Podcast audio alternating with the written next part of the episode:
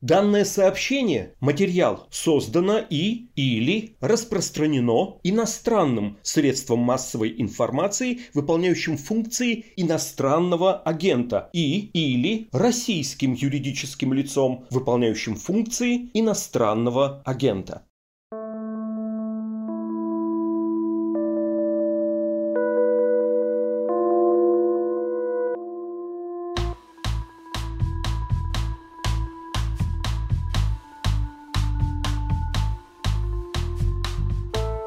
Привет, это подкаст «Текст недели» о наиболее интересных материалах, выходящих на «Медузе». Меня зовут Александр Филимонов. Минувшая неделя запомнилась обилием российской политики, которая, впрочем, чем дальше, тем больше норовит прописаться в рубрике «Шапито».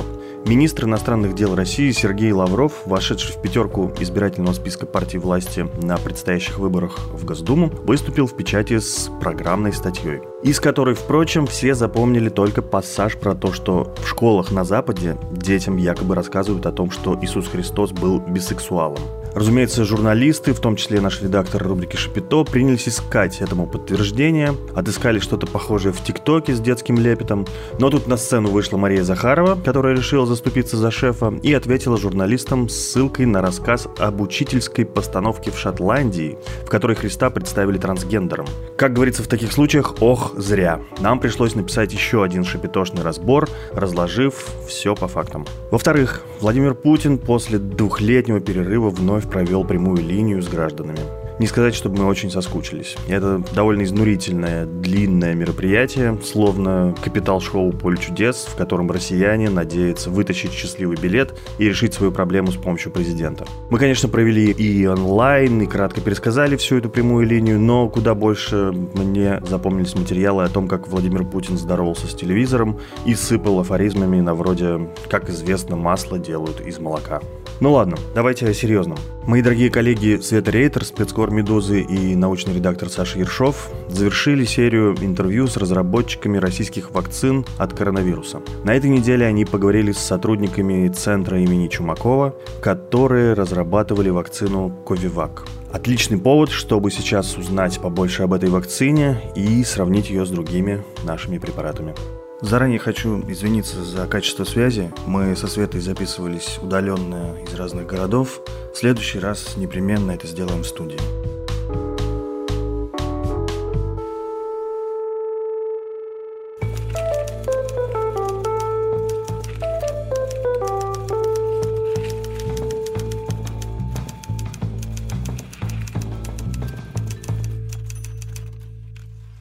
Привет, Света. Привет, Саша. Тема интересная, животрепещущая и сложная, но я сразу скажу, что я, естественно, абсолютный чайник в этой области. Мне вот «Медуза» написала «иди прививайся», я и пошел привился, чем было. Разумеется, это был спутник. Но я вот знаю, что некоторые люди целенаправленно не прививались спутником и ждали появления Ковивака вот который сейчас вышел на рынок, и с разработчиками которого вы поговорили. И то есть, вроде как бы, получается, доверие к этой вакцине может быть выше у какого-то процента людей. Расскажите мне вообще про нее немножко, вот, ну, как бы в общих самых чертах. Что это такое, как бы, чем она отличается от других вакцин? Значит, э, что такое Ковивак? Это инактивированная вакцина, то есть убитая вакцина. Такая вакцина, которая сделана на основе самого вируса-возбудителя SARS-CoV-2, который выращен в культуре человеческих клеток э, значит, в реакторе, вот он выращен, потом туда добавляют специальное вещество, которое убивает этот вирус, ну то есть делает нежизнеспособным его, Потом этот препарат очищаются, разливают по флаконам, получается вакцина. Это самый классический, самый простой и такой надежный способ производства вакцины, который используется уже очень много-много лет. Таких вакцин в мире против коронавируса используется множество. Из тех, которые, может быть, более-менее на слуху, это вакцина Sinopharm, вакцина Синовак, угу. э, вакцина Барат индийская и вот э, казахская вакцина, например, тоже делается таким способом. Все они достаточно похожи, и даже если просто посмотреть на их состав, прям подробно разобрать, что там внутри находится, мы увидим, что э, там внутри находится абсолютно одно и то же. Вирус, убитый бета-пропиолактоном, немножечко алюминиевого адюванта – Ну, это такое вещество, которое э, стимулирует иммунитет, независимо от того, что это за вакцина. Он применяется много где в других вакцинах. В общем, это такой простой, прямой, самый классический способ производства вакцины. И именно это позволяет нам как-то судить о том, насколько Ковивак в принципе может быть эффективен, он в принципе может быть э, безопасен, ну просто потому, что опубликованных каких-то данных по Ковиваку пока нет, исследования эффективности нет и так далее, но Важно понимать, что здесь есть принципиальная разница, например, с другой российской вакциной, с вакциной Эпивак Корона. Вот э, то, что Эпивак Корона работает, вообще никаких оснований считать так нет. Потому что это вакцина, которая сильно отличается по своей природе от э, всех остальных вакцин вообще применяемых в мире – против коронавируса. Никаких оснований считать, что она работает, нету, кроме заявлений разработчиков самих, которые ничем не подтверждаются независимо. А вот э, Ковивак – это история совсем другая. Это классический способ производства вакцины. Это известные аналоги, которые максимально похожи друг на друга. Вот примерно так. Понятно. А в чем разница со спутником? То есть, э, я насколько понял, спутник сделан на основе какой-то другой вакцины, которая у них уже была, поэтому они успели так быстро, типа, вот, зарелизиться, но не таким, получается, классическим дедовским методом, как Ковивак. Да, именно так. Ну, смотрите, как говорят мои приятели-биологи, спутник – это чудо, которое у нас э, случилось, которого не должно было бы быть. На самом деле, спутник Действительно, это вакцина аденовирусная, которая работает по следующему принципу. Мы берем маленький кусочек генетического материала нового вируса, коронавируса SARS-CoV-2, э, вставляем его в лишенную способности размножаться аденовирусный вектор, то есть маленький как бы так, носитель, сделанный из, э, в общем-то, безопасного аденовируса который к тому же лишен способности размножаться. Мы вставляем генетический материал коронавируса в аденовирус и э, получаем такой продукт, вирусноподобную частицу, которая не способна размножаться вообще, она может только один раз проникнуть в клетку. Ну, обычно делают укол в дельтовидную мышцу, вот примерно там попадают эти аденовирусные частицы в клетки человека, они начинают производить вирусный S-белок, вот этот белок ШИП, знакомит иммунную систему человека с этим белком, так, чтобы в дальнейшем при попадании уже настоящего коронавируса в его организм он был готов, чтобы у него были антитела, э, чтобы у него были соответствующие иммунные клетки, знакомые и подготовленные и так далее. Вот эта технология, она используется не только в спутнике. В этом смысле спутник не уникален тоже. Можно сделать такое уравнение. Спутник равно Johnson Johnson плюс CanSino Bio. То есть эти две вакцины, Johnson Johnson, CanSino Bio, AstraZeneca, еще несколько вакцин, все они сделаны на базе аденовирусного вектора, то есть вот этого носителя, который вставляет генетическую информацию. Все они тоже похожи, они чуть сильнее отличаются, потому что вот немножко разные компоненты, немножко разные аденовирусы используются, но по большому счету они тоже все довольно похожи, все они исследованы, по ним есть данные эффективности, и по спутнику тоже есть данные и эффективности, и безопасности, и так далее. То, что спутник удалось создать довольно быстро, это действительно чудо или везение, или ну как угодно назовите, Действительно, они в институте Гамалей долго занимались созданием вакцины против МЕРС, похожего, но другого вируса, тоже коронавируса, который распространен на Ближнем Востоке. Там верблюды являются его естественным резервуаром. Угу. В принципе, очевидно, что тут есть и некоторые военные интересы. Вот они делают вектор для МЕРС – и просто взяли и применили тот же самый вектор, ту же самую платформу для нового коронавируса. Просто МЕРС мало кому интересен на самом деле. Он очень плохо передается от человека к человеку. У него высокая смертность, кстати говоря, очень высокая. Но поскольку он мало кого-то заражает, в основном это если больной верблюд там чихнет на человека, который будет рядом, то и как бы эти вакцины не особо и применяются. То есть их исследуют, но про них мало говорят. Сейчас, когда пришел новый вирус, очень похожий, но гораздо более заразный, оказалось, что по счастливой случайности у нас была готовая платформа, и мы ее применили. Вот такая история. Не знаю насчет счастливой или несчастливой случайности. Я вот вспомнил предыдущий текст э, Светы, и тоже был у нас подкаст на эту тему, о том, как фарму нашу заливали деньгами. И вот, кажется, благодаря этому, то есть там тот же центр Гамалей, где появляются новые технологии, вот они попали в нужное время и нужное место, все сошлось, и получилось быстро сделать вакцину. На самом деле, когда мы с Александром первые в мире, я очень люблю это подчеркивать, пошли к э, Денису Лагунову, главе разработчиков спутника, он нам довольно откровенно сказал, что поскольку у них уже была готовая платформа, то посадить, условно говоря, на нее все остальное важное для антикоронавирусной вакцины, у них ушло на это две недели. Он так и сказал, копи-пейст, да, поэтому дело не в фарме, Давайте вот что. Расскажите мне, пожалуйста, про, собственно, разработчика Ковивака, центр имени Чумакова. Это что, это крутые ребята? Ну, вы с ними пообщались прямо там. Вот какое у вас ощущение от них осталось? Прекрасное. Можно я скажу? На самом деле мы с Сашей поговорили со всеми разработчиками всех э, российских вакцин. Разработчики Ковивака – это немножко такая книга Аксенова «Немножко 9 дней одного года». Там есть такой фактурный Илья Гордейчук, который отвечает за животных и контролирует исследования, когда они вакцины проверяют на животных.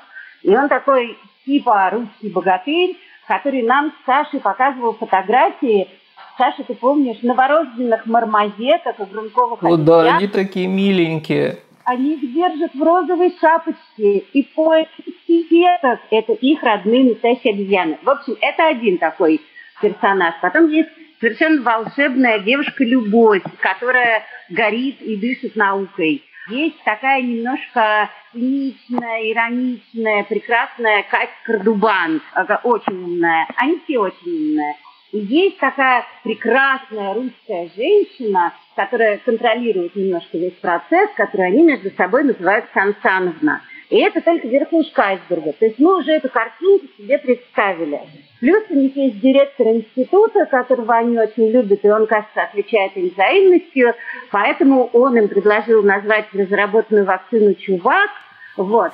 А они в благодарность штамм, на котором строилась вакцина, да, которые они выделили из пациентов коммунарки, простите за такое ненаучное выражение, они этот штамм назвали Айдар, потому что директор зовут Айдар, и депонировали его в базу под этим названием. То есть это на самом деле очень кинематографическая книжная история. Мне не хватает нескольких деталей, да, у них нет ни одной публикации, ни одной картинки. То есть вот всю эту кинематографичность, всю эту красоту хорошо бы еще поженить с тем, что на каждый наш вопрос, а где ваша картинка, а где ваши исследования, они, они а плюс к мармозеткам в розовых шапочках говорят, да вот, вот, просто от них как бы этого ждешь. И тогда картина будет идеальной. Но они безусловно, производит впечатление крайне обаятельных людей, которые влюблены в свое дело. Ну, у меня, знаешь, по риторике, которую, значит, я считывал в вашем интервью, мне показалось, что такая атмосфера такого советского НИИ немножко. Работаем на благо Родины, что-то ну, в таком смысле, знаешь.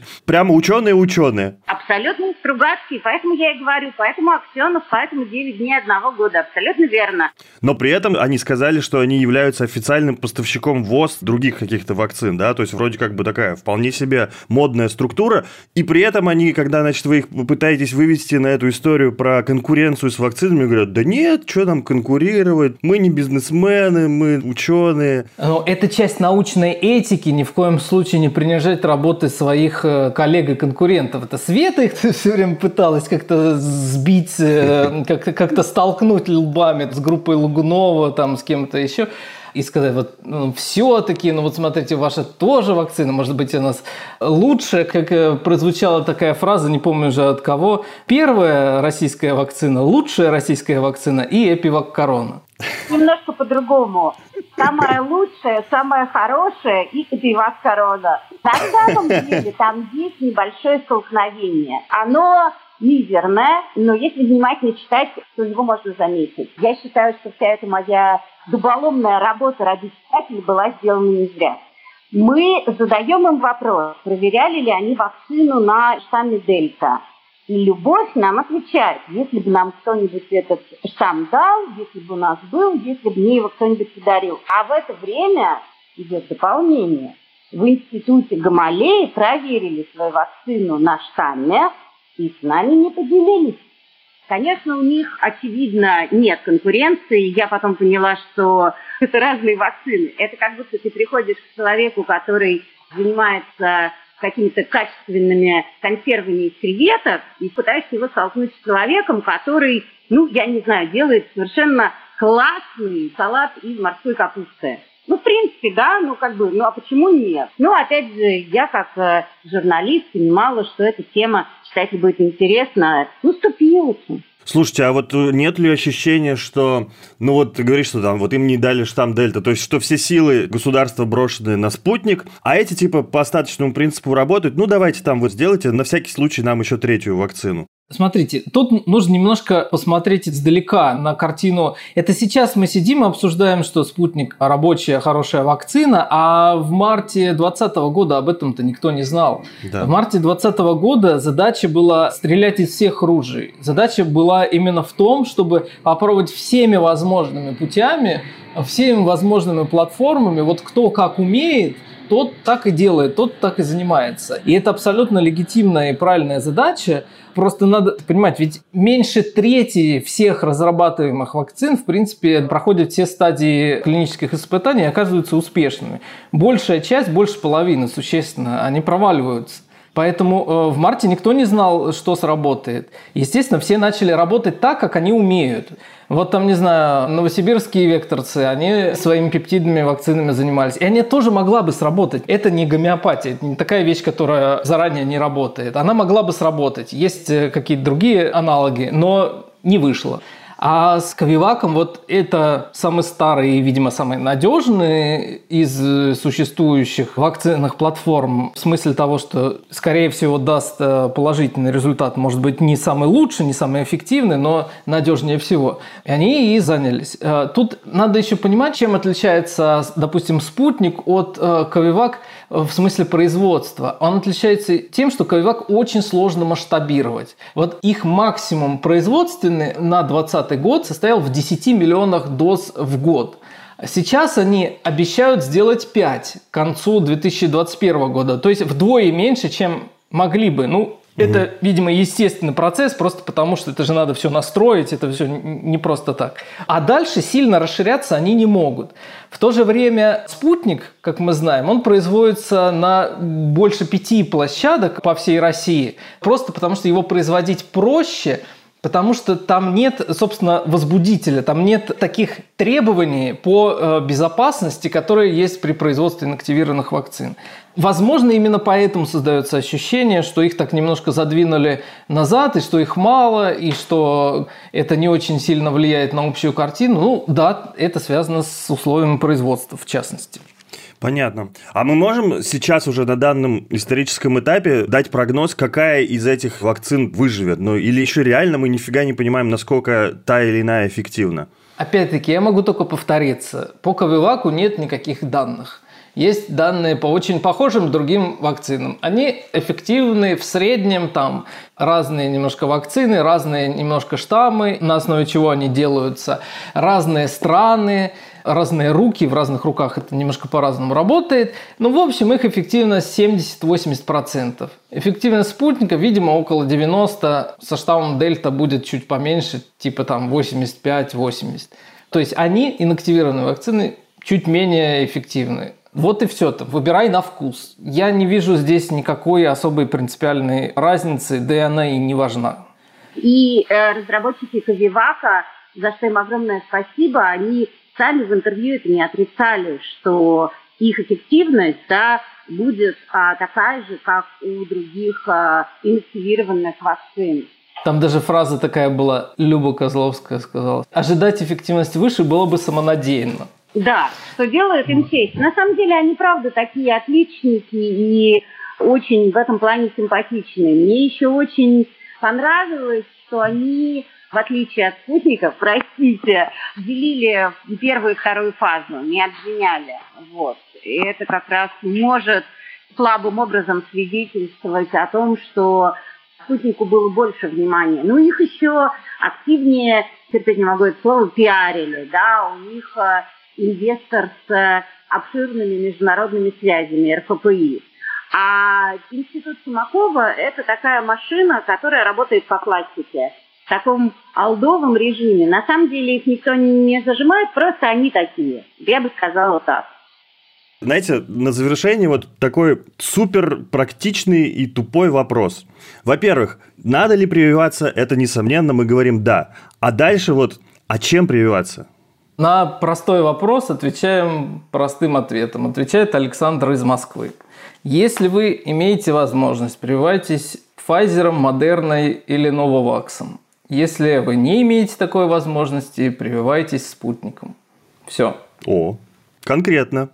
Я бы еще добавила, что если вдруг эффективность Ковивака появится публикация, Александр об этом должным образом напишет, взвесит и плюсы, и минусы.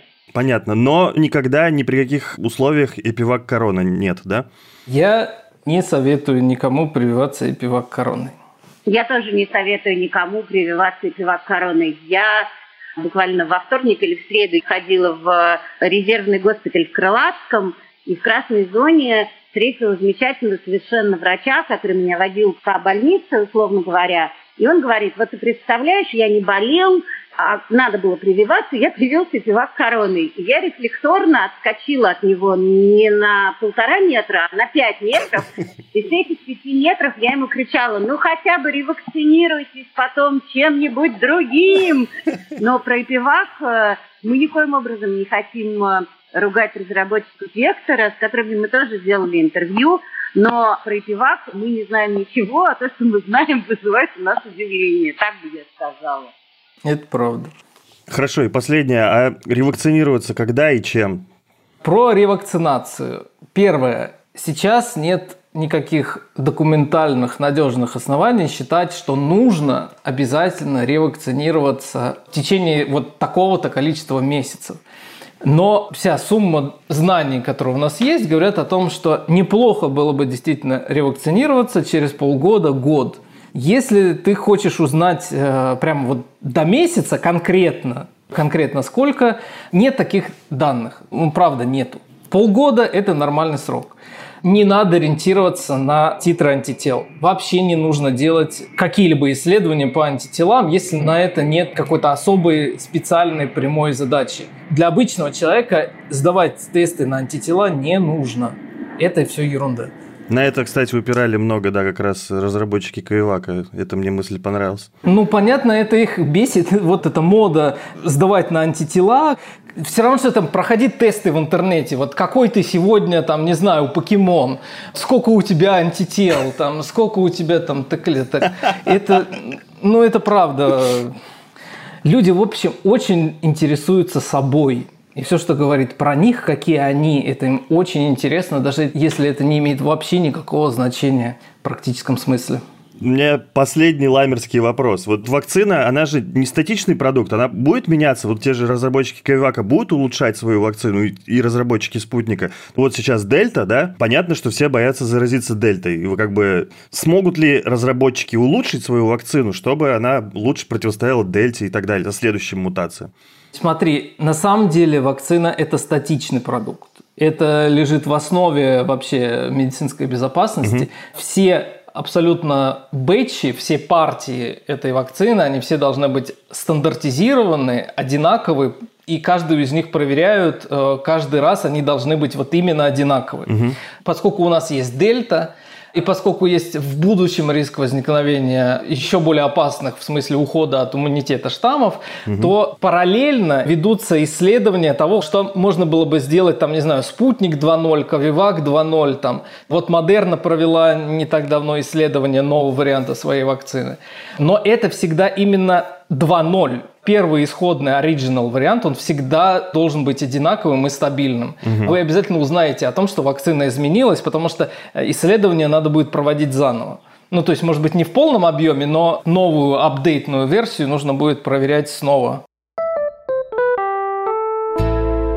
Спасибо за внимание. Подписывайтесь на подкаст «Текст недели». Мы есть на всех стриминговых платформах. Напомню, что «Медуза» после того, как ее признали иноагентом, существует только на пожертвования от читателей.